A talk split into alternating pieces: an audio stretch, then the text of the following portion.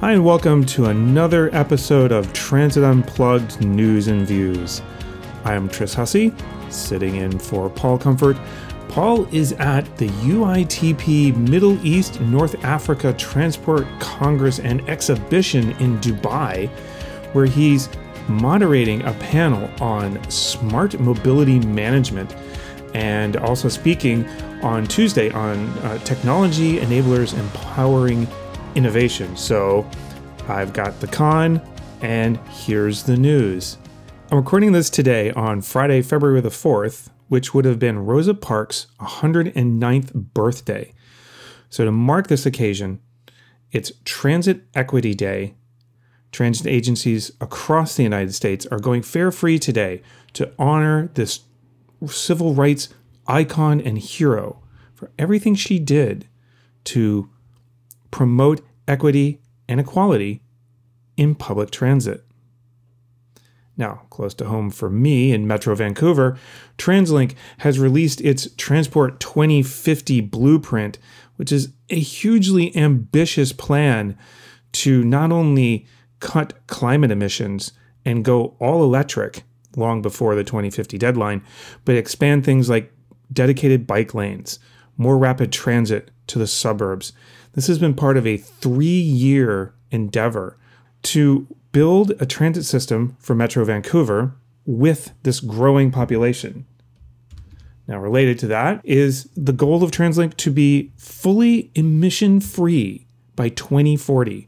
Now, here in Vancouver, we have electric trolley buses, and all of our subways are not only autonomous, but they're electric.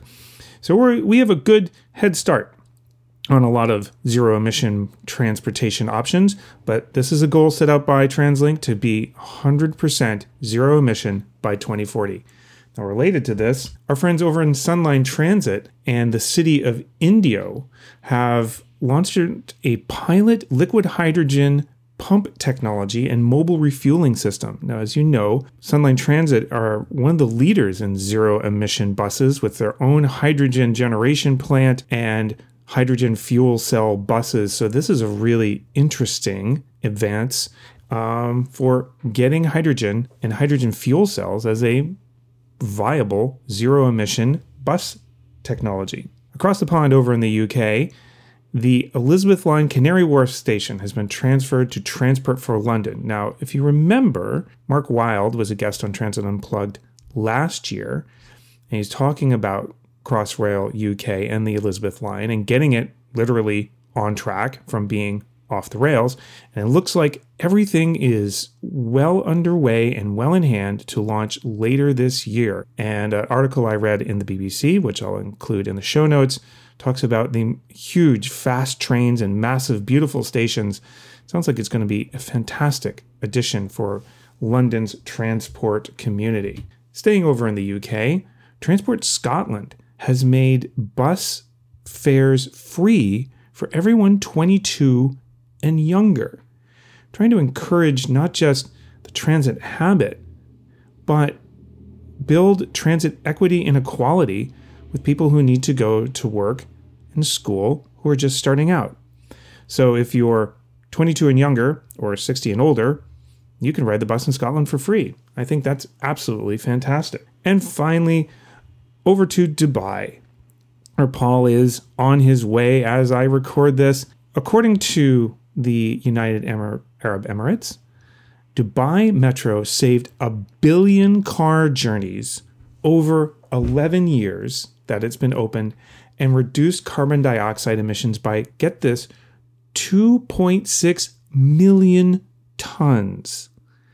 This is an amazing, amazing accomplishment for a notably very car friendly and once very car centric city. I Think we've we've heard from the transit leaders in Dubai several times on Transit Unplugged, and they are very much at the forefront of making modern, accessible, innovative transit systems. And that's the news for this week.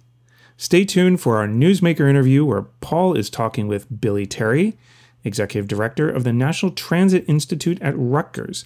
And then to wrap up the show, Paul, Randi Reshef, and myself are talking about the upcoming Executive Summit and Transit Unplugged live CEO roundtable that's happening at Think Transit March 20th through the 23rd. So I hope you stay tuned for that. And now, the interview.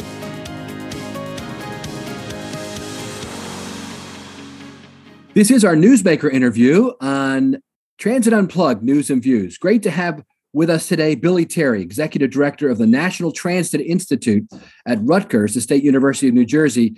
Billy, thanks so much for being our guest today on the program. Thank you so much for having me, Paul. I appreciate you.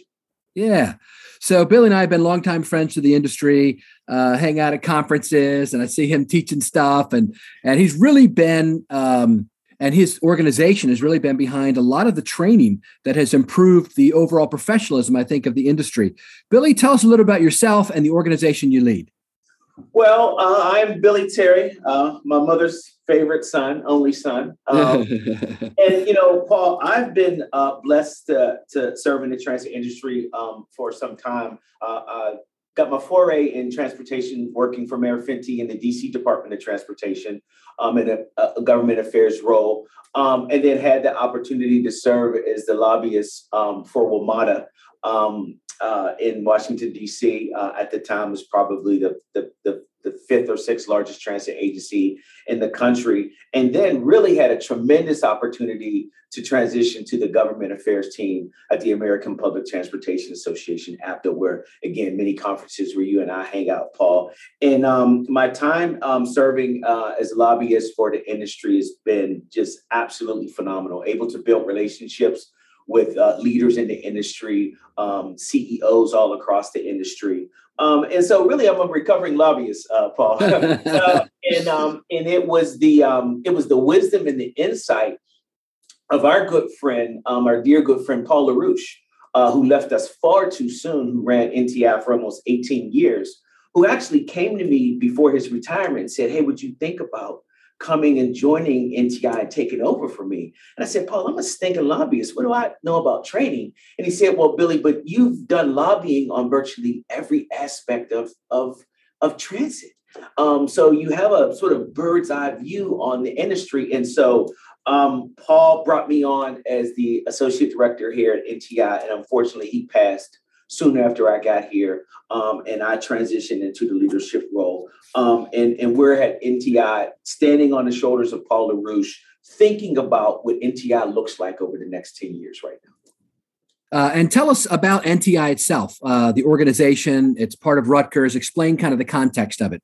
Absolutely. NTI is roughly 30 years old, um, uh, was established uh, 91, I believe. Um, and started operations roughly in late later 92 um, and we are couched within the Bloustein School of Planning and Public Policy at Rutgers University. So we are essentially an institute within um, a, a, policy school at Rutgers University um, and have served here um, at Rutgers for the entire time. And we were established and funded by the Federal Transit Administration uh, within USDOT um, to serve as the training arm for uh, the transit uh, industry. And if you think about transit, Paul, I can't think of a more multifaceted industry. So within training, you have professionals who um, do procurement, who do risk management, um, who do public involvement, uh, public outreach, et cetera, et cetera. Now, we'll be very specific, Paul.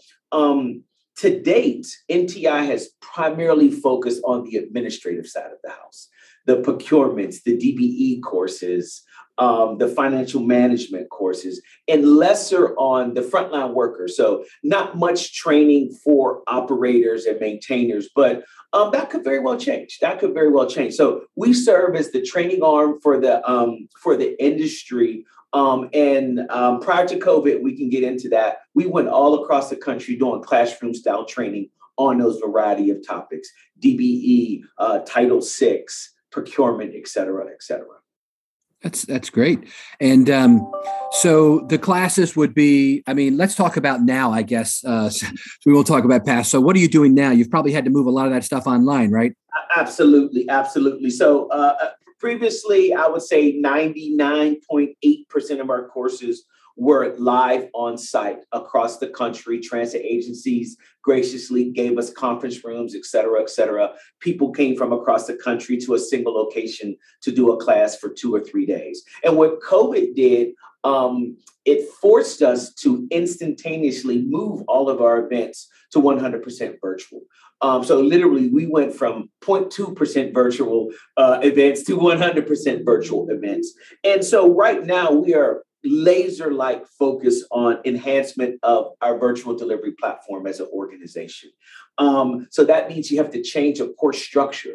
The, the group activities that you used to do on site, now we do in breakout rooms in Zoom. Um, we have to do new instructor training to teach instructors how to be more efficient teaching virtually. Virtual classroom management is a real thing, right, Paul? Yes. Um, and we we um, and we're having thoughts about how do we enhance our remote delivery locations right now our instructors are in their their basements and their dens and their offices. And uh, what does what does that look like in the future? Does, does nti um, develop some centralized location where an instructor can come and offer that delivery? Um, and then also our administrative procedures you know previously we gave you a big thick book uh, that was the, the, the the course booklet. Now we have to deliver that electronically and and subsequent materials and activities. So there's a there's an entire gamut of administrative and operational procedures that we're working through now to deliver courses uh, virtually as compared to on site like we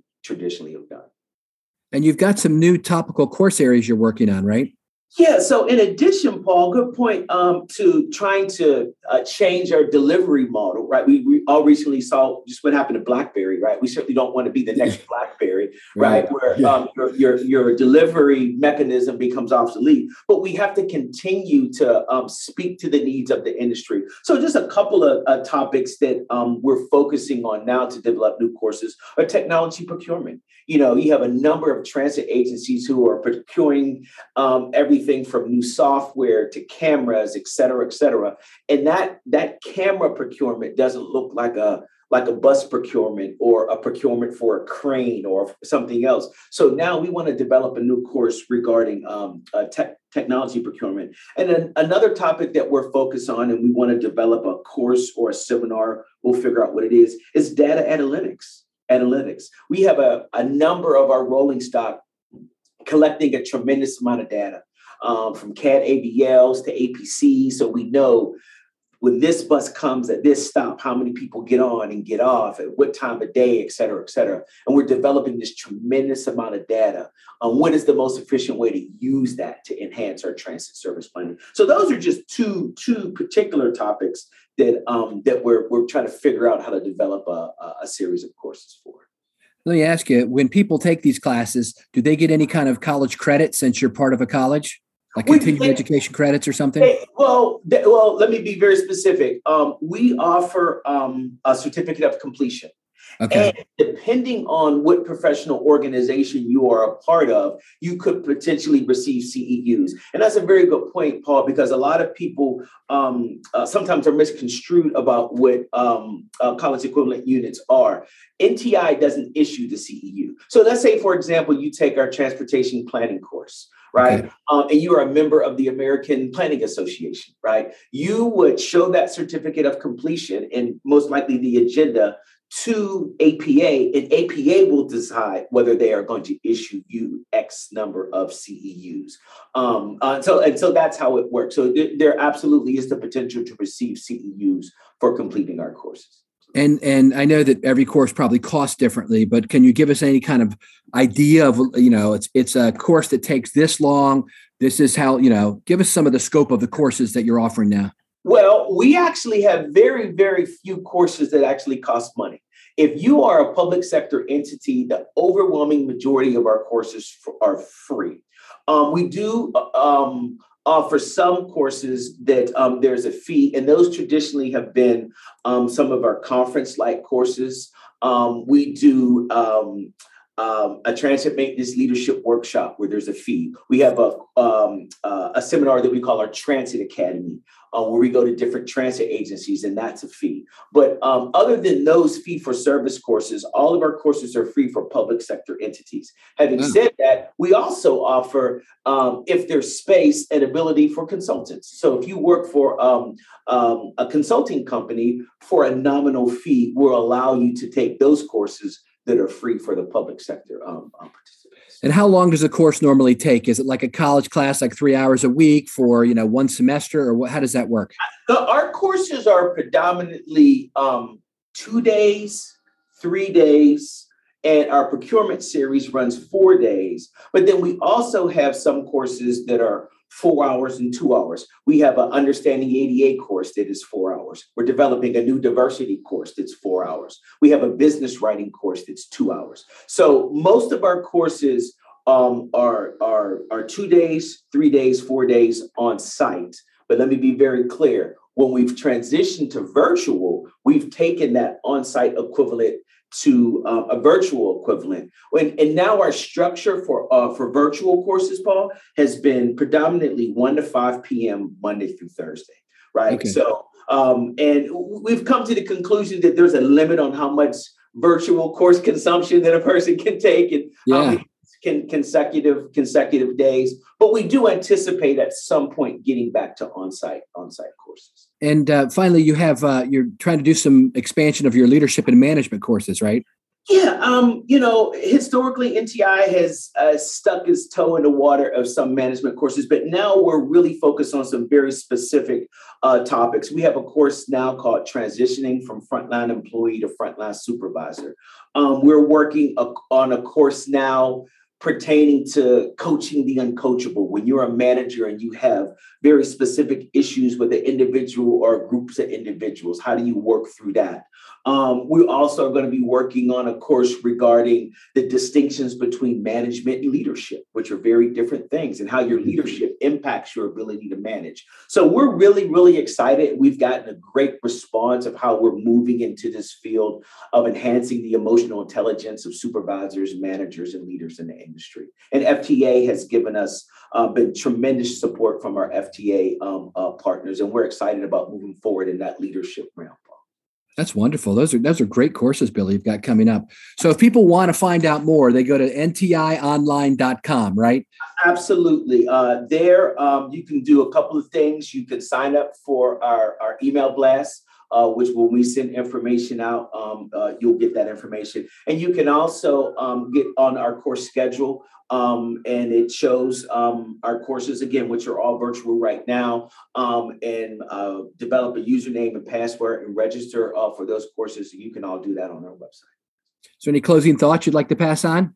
You know what? I'm, I'm just, I, I, can't even begin to describe how blessed I am to have this opportunity. Um, Paul, we are foolish enough to believe at NTI that if, if a person takes our courses and we can en- enhance that individual's ability in doing his or her job, then that, that individual's agency is enhanced and if that individual's agency is enhanced, then the service that they provide is enhanced. And if the service they provide is enhanced, then the community that they serve is enhanced. We are actually foolish enough to believe that sequence of it.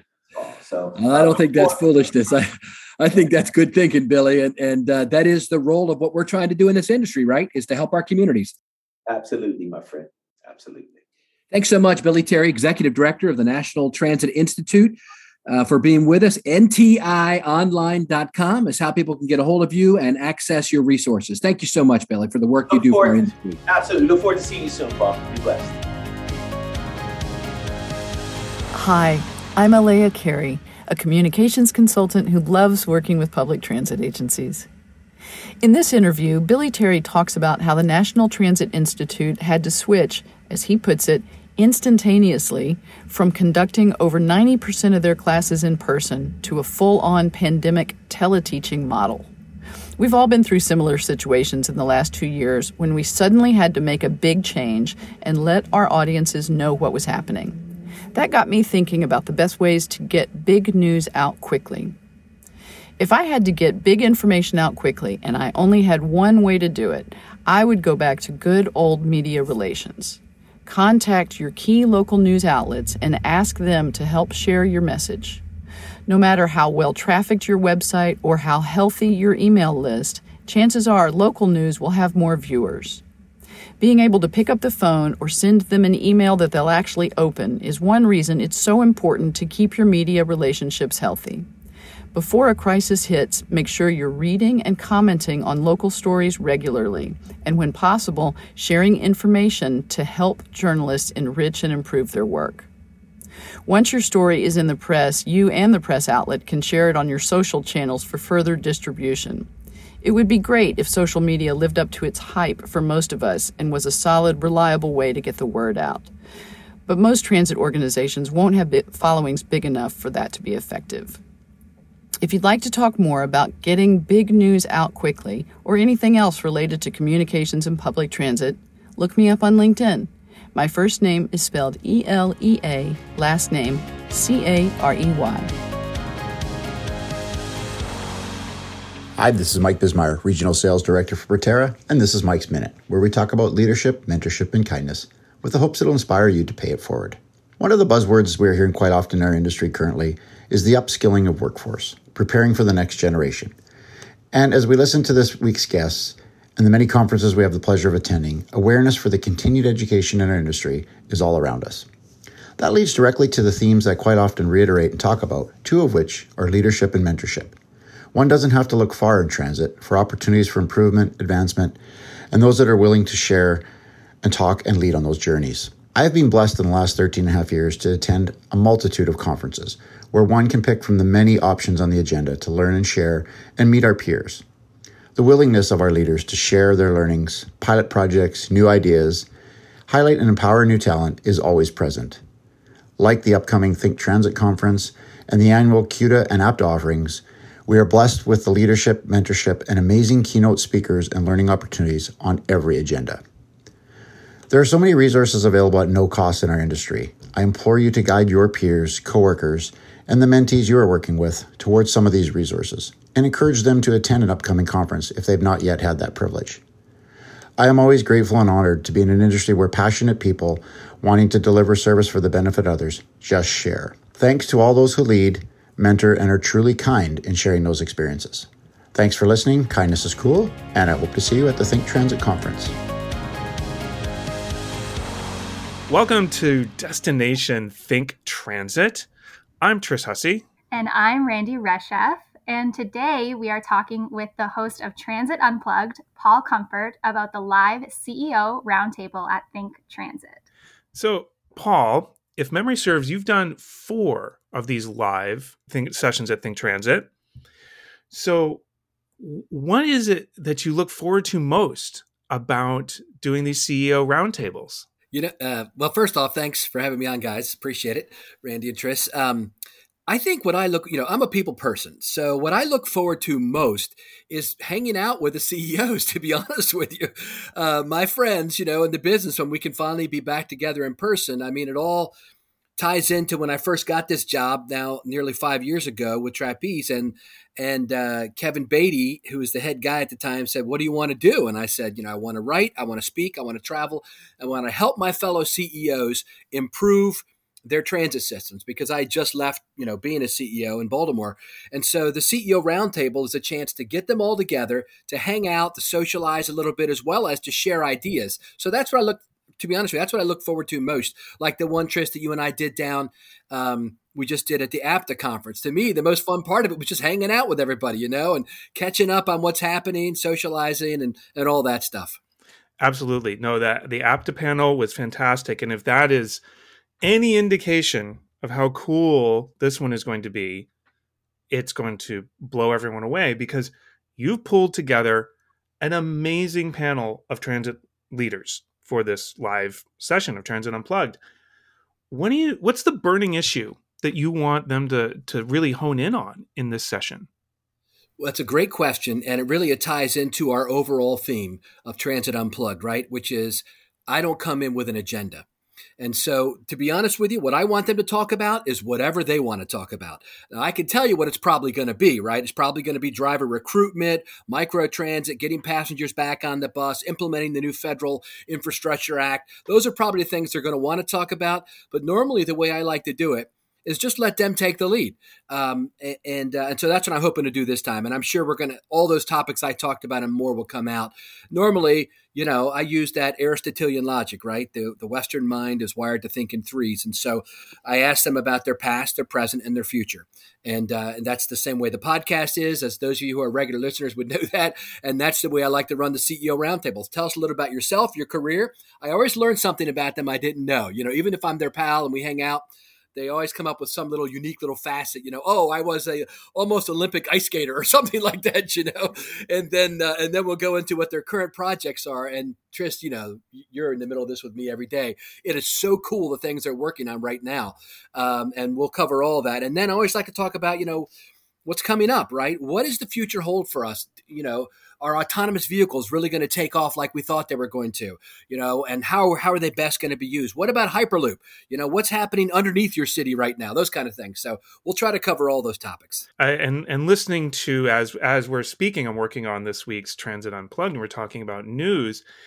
And there's this, I think there's this whole dichotomy of the of big challenges and huge opportunities and thinking of i think you've touched on those in your in the answer to your last question but I want you know like to really what do you think is the biggest challenge facing agencies right now? But then on the flip side, what's the biggest opportunity they're facing yeah. right now?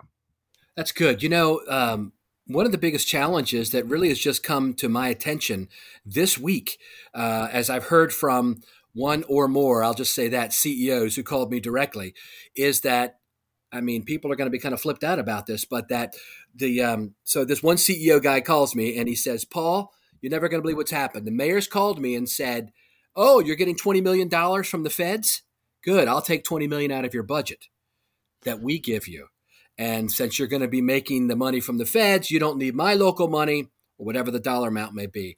And I understand that that's been a conversation around APTA uh, and that other cities are looking at this too. And so I think that's a big challenge. And I'm going to address that with these CEOs because that certainly was not the intent of Congress and the president when they adopted this in the U.S., this new 40% increase in funding on average for 5307 grantees. Um, the feds didn't want to give that just to have it taken away on the other side. And so I'm concerned about that. And I know this one CEO was, and others may be as well. So we want to talk about that. But the other big hot topic, Tris, right now that everyone is facing is every CEO I talk to, and I have talked to maybe 25 in the last two weeks because I've been inviting them to come to this Think Transit conference, uh, is everyone can use at least 100 drivers right now.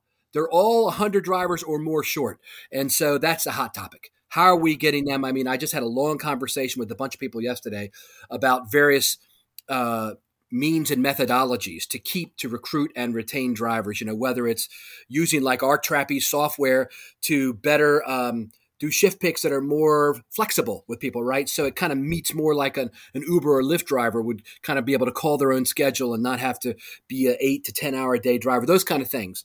Um, so there's all kinds of different approaches people are taking, and we're going to talk about that. So, and now what do you think is that, that opportunity? We've got these two okay. big challenges. What's, what's going to be like, I don't know, the, the yeah. golden apple people everyone's yeah, reaching yeah. for?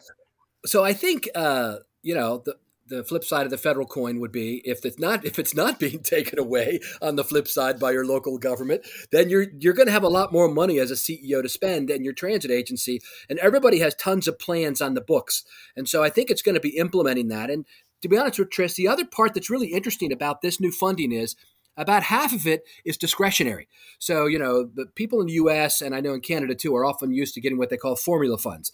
So the, the government gives you a certain amount of money each year based on you know, how many passengers, how many vehicles, those kind of criteria.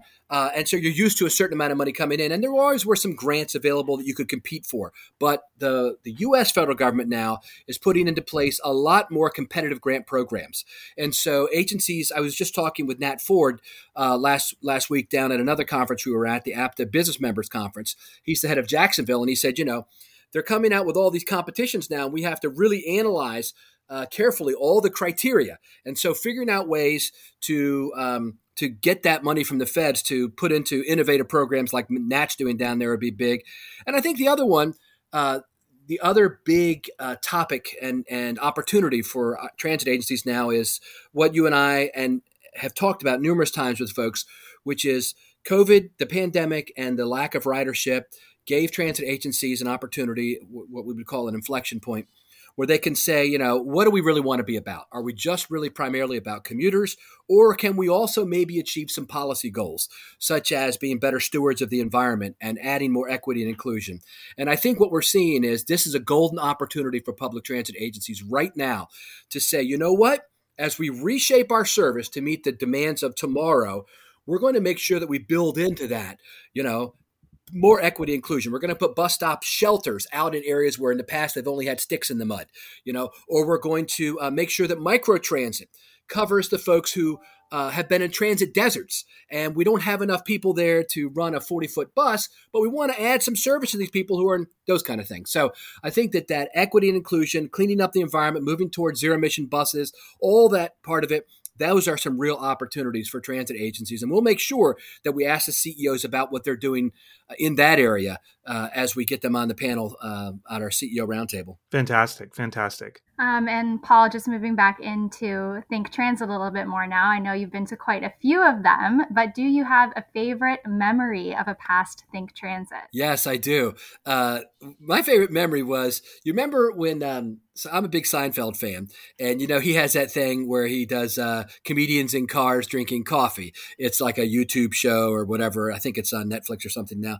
But um, we tried to do something similar to that a couple years ago in Nashville, where we did CEOs in AVs talking transit. So we had the autonomous vehicles there set up outside in the parking lot, and um, and so we got several CEOs to come out who most of them had never ridden in an autonomous vehicle before up until that time, because this was like three years ago maybe, maybe two. I forget whenever we did Nashville. But anyway, so we had them sit in there, and I remember, you know, talking to them for the first time, interviewing them live, or, you know, recording them while they're in this vehicle without a driver for the very first time in their lives, and it was it was hilarious. It was so much fun having them, you know, just they were. I was asking them, "What do you think?" You know, and some of these vehicles, you know, they have really hard stops uh, because they don't want to hit anybody, and so we had a couple of those while we were on there, you know.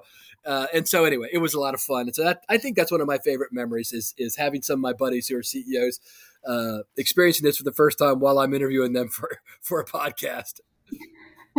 yeah, I can imagine that that would be a very wild and interesting experience for them to have at Think Transit. Um, so we kind of looked into the past a little bit, but what are you most looking forward to about this year's Think Transit?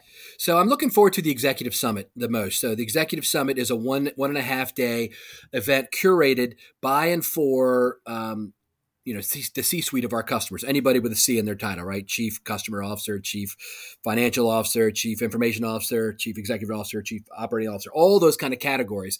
It's an event just for them, and it's taught by them. So I asked a bunch of the CEOs in the industry, "What would you like to learn this year? What do you want to talk to your fellow uh, compatriots about?" And so we got some really interesting topics. You know, things like how to handle homelessness and mental illness on uh, in public transit because that's been a hot topic as people are going to free fares, right?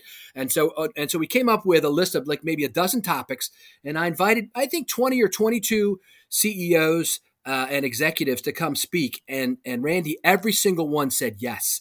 They're all super enthused about coming to this and sharing. And we've got some really big names in the industry that we're just starting to release those names who are going to be speaking at the executive summit. So I want to encourage people who are listening to this who fit that category, who are senior executives in a transit agency. It's only $149 and you get access to the whole conference. So you should definitely register. You should definitely come. It's going to be uh, one of the best uh, experiences I think you've ever had at a conference. That sounds really incredible. Yeah, I'm I'm really excited about it. Not that I'll probably have time to go because I'll be wrangling on the executive summit the the live broadcast that we're going to be talking about. But I'm really looking forward to a yet another CEO live CEO roundtable those are so exciting for me. Paul, thank you so much for taking the time to talk to Randi and I for this segment of Destination Think Transit. And we're looking forward to seeing all of you at Think Transit March 20th through 23rd. Thank you for listening to this week's episode of Transit Unplugged News and Views, and to our special guest, Billy Terry, for really great insights in how his organization pivoted to online learning at the beginning of the pandemic. And next week, we have part two of our Legacy Leaders series. And then after that, we'll start getting interviews from the UITP MENA Congress and Expo that was held in Dubai just last week. So until then, ride safe and ride happy.